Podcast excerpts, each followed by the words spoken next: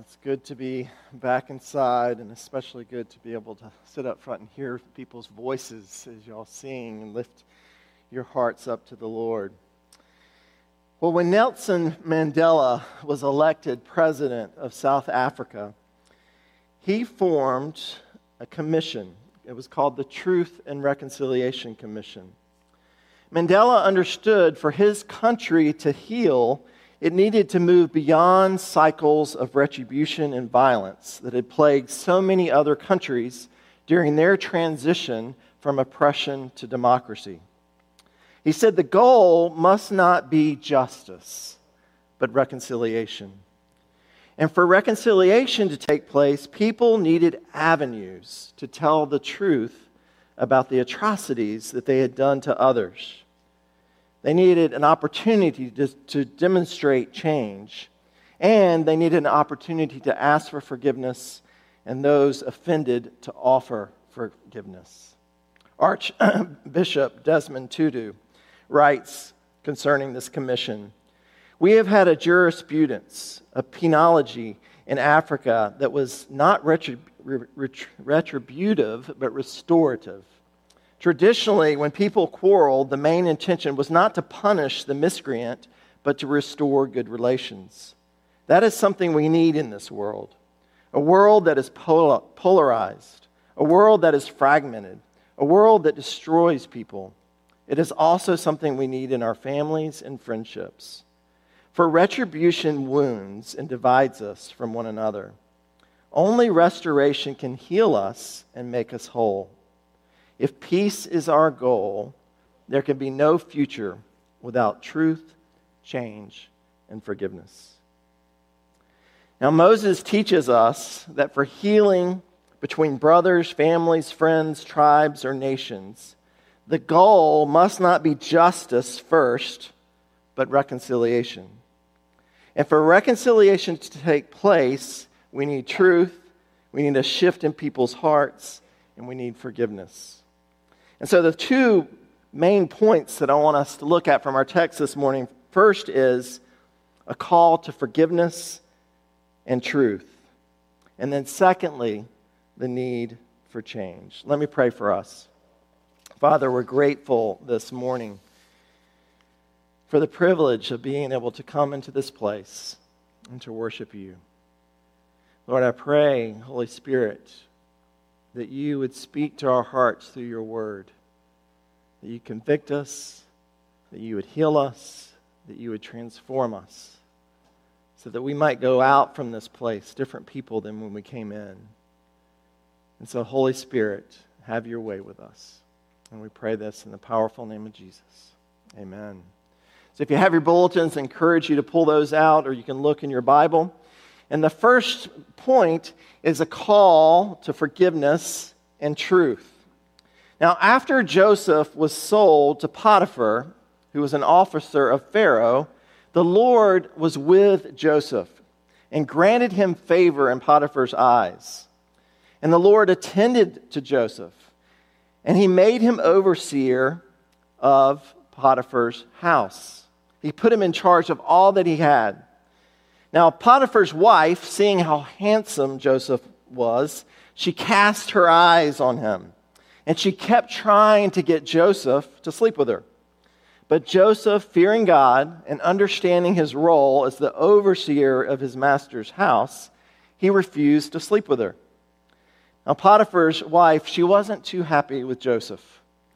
She didn't take kindly to him saying no to her, and so she made up this lie and she basically said that Joseph came in and he forced himself on her.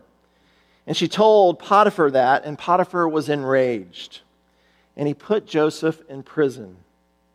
Now, while in prison, the Lord was with Joseph, and he was able to rightly interpret two prisoners' dreams. Now, meanwhile, Pharaoh, he has a dream that no one is able to interpret. So when Pharaoh hears about Joseph and his abilities to interpret dreams, he brings Joseph to his palace. He tells him the dream, and Joseph rightly interprets the Pharaoh's dream. Joseph finds favor in Pharaoh's sight, and he is appointed as the overseer of Pharaoh's house. Joseph is second in command. He's the second most powerful person in Egypt. And because God had revealed himself to Joseph, and it revealed that there was going to be this severe famine in the land for seven years, Joseph stored up grain in great abundance. And so when the seven years of famine landed and became a part of Egyptian life, the Egyptians had plenty of food to eat. And people from all over the earth came to Egypt to Joseph to buy grain. Now, God used all these events to transform Joseph from an entitled, naively arrogant teenager into a humble, wise, and forgiving 30 year old man. Joseph understood what his brothers intended for evil, God used not only for his good, but for the good of people. And in chapter 42, we see that Joseph, he doesn't seek justice or retribution when he meets his brothers. Because Joseph, knowing that God had forgiven him for his arrogance, Joseph had already forgiven his brothers. And yet he knew that for reconciliation to take place, not only are we to forgive, we are also to speak truth about the offenses we have done. And we're to change. Now, I think it's important that we pause here for a moment, that we, as men and women and children who profess faith in Jesus Christ, forgiveness is not an option for us. This morning, I received an email from a friend that used to be on staff with me, and she was talking about um, watching Jan Hanner's service and how beautiful that was.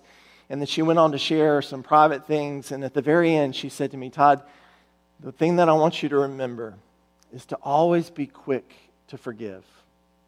Now, she had no idea that I was preaching this sermon this morning.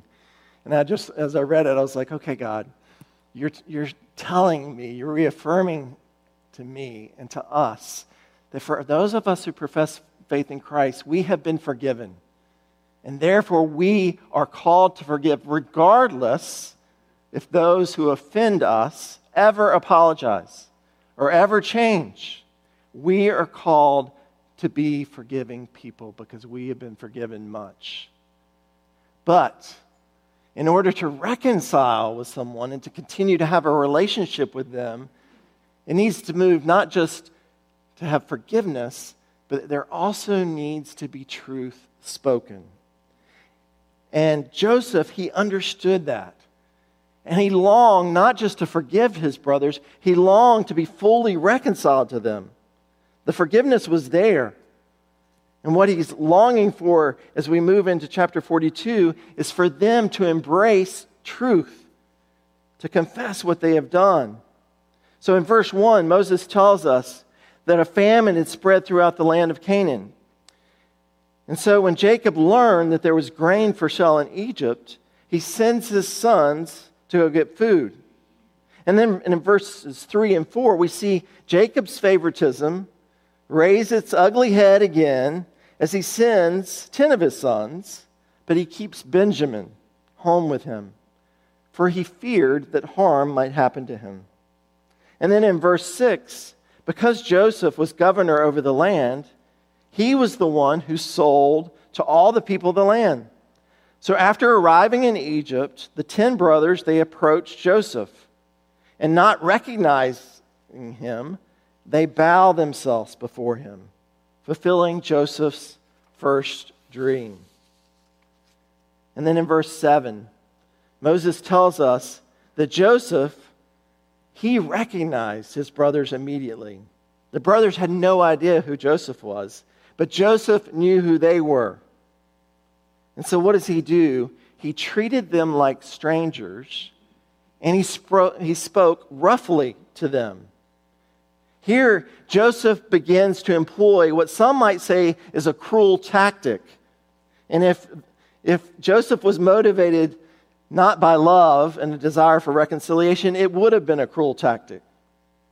But Joseph here is trying to get his brothers to tell the truth about the injustices they had committed. And he does it in such a clever way. He does this by literally accusing them of being spies. Spies are deceitful, they seek to see the hidden things of the land. In verse 9, you have come to see the nakedness of the land. And in verses 10 through 11, the, the brothers responding to Joseph say to him, No, my lord, your servants have come to buy food. We're not spies. We are all sons of one man. We are honest men. Your servants have never been spies. And you look at verse 12. Joseph, realizing that they've yet to own what they've done, they've yet to confess the truth, he continues to push them towards the truth by accusing them yet again of lying, of being spies. And he said to them, No, it is the nakedness of the land that you have come to see. And then in verse 13, Joseph's tactics, they begin to cause cracks in the brothers. And while not completely owning the truth for what they've done to Joseph, they at least begin to open up and to be more honest. They say to Joseph, We, your servants, we're 12 brothers, the sons of one man in the land of Canaan, all of which is true. And behold, the youngest is this day with our father, which was also true. And one is no more which was also true as they referred to Joseph. They acknowledged that they're 12 other brothers. They acknowledged that Benjamin was at home. They acknowledged that one had died or had been lost. But they still did not acknowledge the truth of what they had done to Joseph. And Joseph knew that, and he knew for reconciliation to take place, not only did he need to forgive them, but they needed to speak the truth. And so he turns up the heat even more. He accuses them yet again. He says, You're not telling the truth. It is I said to you, I am the one. You do not fear God. And look at verses 18 through 20. He takes them and he throws them into prison, hoping that in the heat of prison, that will break them and make them honest men. And then on the third day, Joseph says to, them, Do this and you will live, for I fear God. Do you fear God? If you are honest men, again, he's longing for them to be honest. If you are honest men, let one of your brothers remain confined here where, while we're in custody, and let the rest go and carry grain for the famine of your households and bring your youngest brother to me, so your words will be verified, and you shall not die. Now, at this point, after being falsely accused again and again of being spies, the brothers, they speak the truth about what they've done. They finally confess what they had done to Joseph. Look at verses 21 and 22. Then they said to one another, In truth, we are guilty concerning our brother, and that we saw the distress of his soul. When he begged us, we did not listen. That is why this distress has come upon us. And Reuben answered them, Did I not tell you not to sin against the boy? But you did not listen. So now there comes a reckoning for his blood. The brothers, they're standing right in front of Joseph, and they're, for the first time, they're being honest about what they did to Joseph. They're acknowledging their sin. They're confessing what they've done. And unbeknownst to them, they didn't know that Joseph understood their language because Joseph had been using an interpreter. So, unbeknownst to them, they confessed the truth that Joseph had been seeking all along. And I love Joseph's response in verses 24a. Then he turned away from them and he wept. Joseph had already forgiven them, but he wanted to be reconciled as well. And the first step was the brothers being honest with themselves about what they had done to Joseph. And unbeknownst to them, they were being honest right there in front of Joseph. The brothers were finally telling the truth. And by so doing, they thought they were on the road back to Canaan. But in actuality, they were on the road to healing and reconciliation with Joseph. If we are going to reconcile with those who we've offended, who, or those who have offended us, it begins first with forgiveness. And as believers, that's not an option for us. It's not to seek after retribution and justice, it's to seek then after reconciliation. And the only way reconciliation can take place is by us telling the truth, by us being honest with ourselves and others about what we have done. I wonder is there someone, or maybe it's not one particular individual, but over the past year and a half, there's a group of people that in your heart, God is calling you to reconcile with. Will you ask for and offer forgiveness of those individuals or that particular group? And will you have the courage to go to them and speak the truth of your part in the conflict? and then have the courage to invite them to speak the truth to you. For healing and reconciliation to take place, we need to forgive. And we also need to be truth tellers. In South Africa, many people participated in the Truth and Reconciliation Commission. Men and women, they came forward some even facing those they had wounded. And they told the truth about the atrocities they had done. And they took responsibility for their sin. They asked for forgiveness. And those who were offended forgave and also spoke the truth about their hatred and their heart toward them. And as a result, the country began to move toward deeper healing and reconciliation.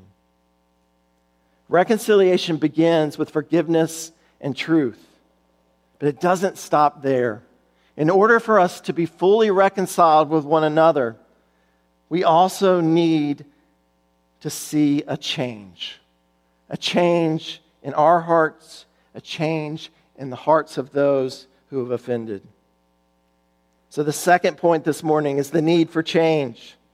And it's very interesting as you look at our passage this morning that there's several times where you, you can just tell that Joseph is longing to reveal himself to his brothers.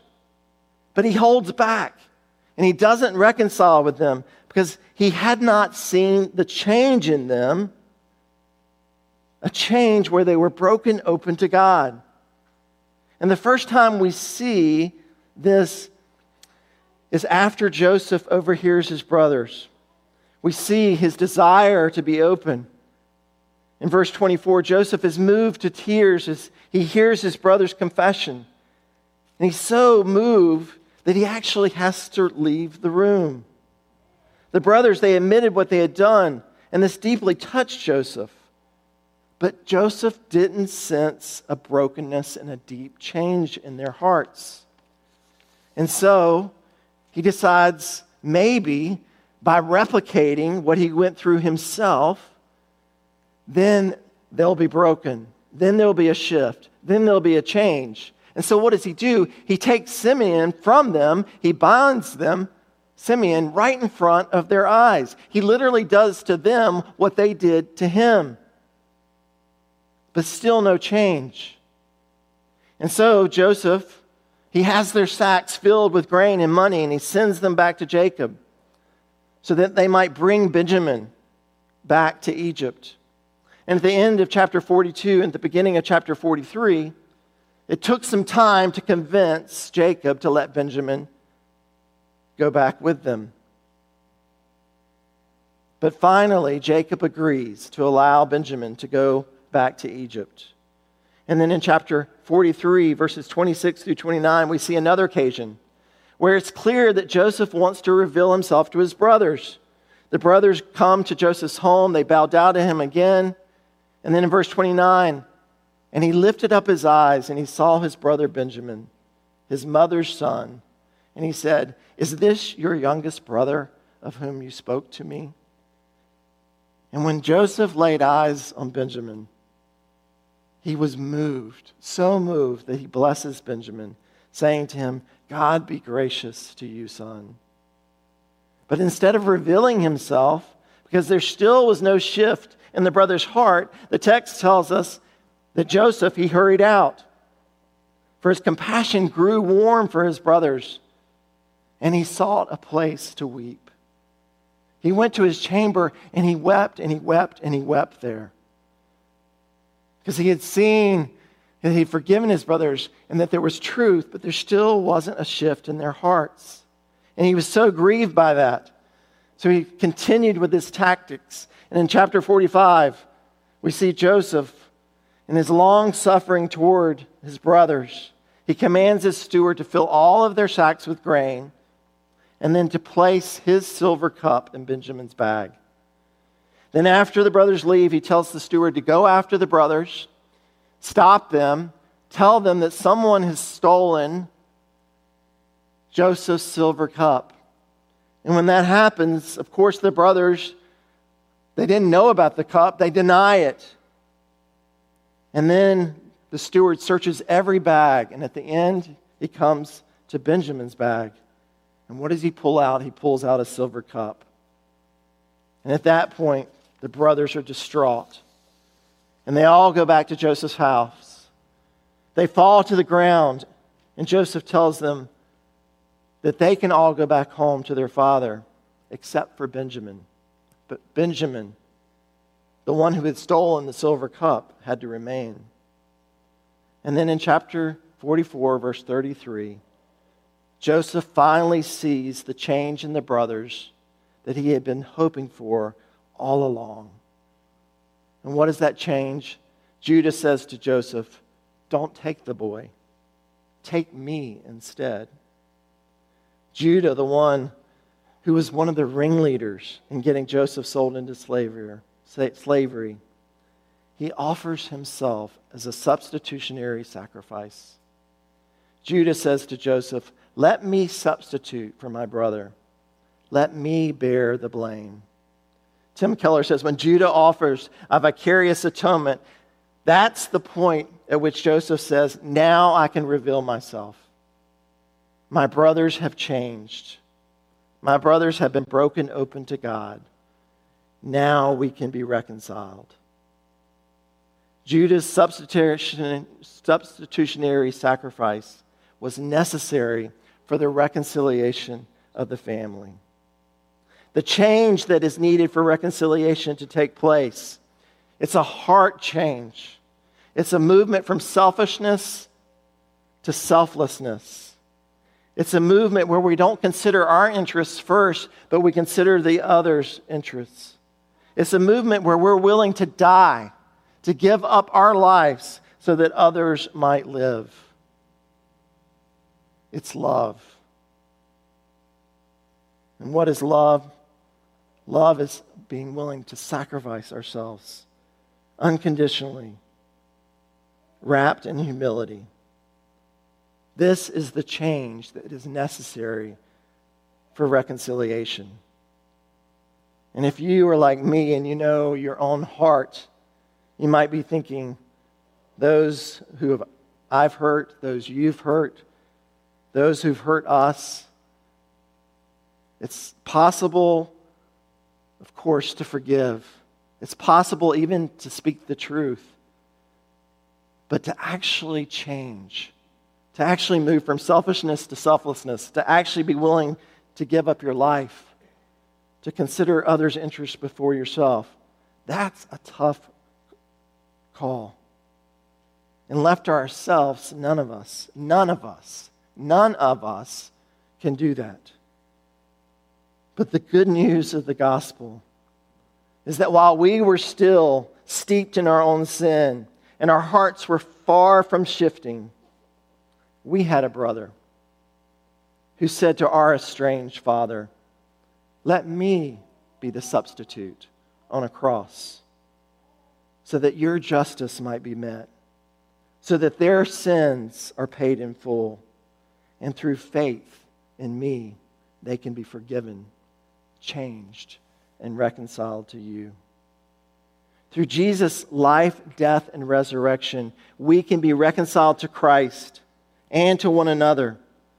Through Christ's life, death, and resurrection, we can be changed from the inside out, and we can move from selfishness to selflessness. We can acknowledge the offenses that we have committed against others freely because we know that ultimately our Savior has forgiven us. And we can move toward others that have offended us because of Christ's life, death, and resurrection. Grace affords us the basis to speak and to receive truth and grace. And it moves us to consider others better than ourselves, to die to self, to sacrifice on behalf of others, to change. And when forgiveness, truth, and change happens, then reconciliation happens. We are living in a deeply, deeply divided world. We have people that are pro mask, anti mask, pro vaccine, anti vaccine. We've had people that are on this political spectrum, that political spectrum. This pandemic has brought out the best in us and it's brought out the worst in us. But we, as followers of Christ, have a brother who died for us, even before we even changed or shifted or did anything, so that we might be reconciled to our Heavenly Father. And He dwells in us. And because He dwells in us, we can forgive those who've offended us, and we can boldly ask for forgiveness those that we've offended. We can speak the truth about those offenses.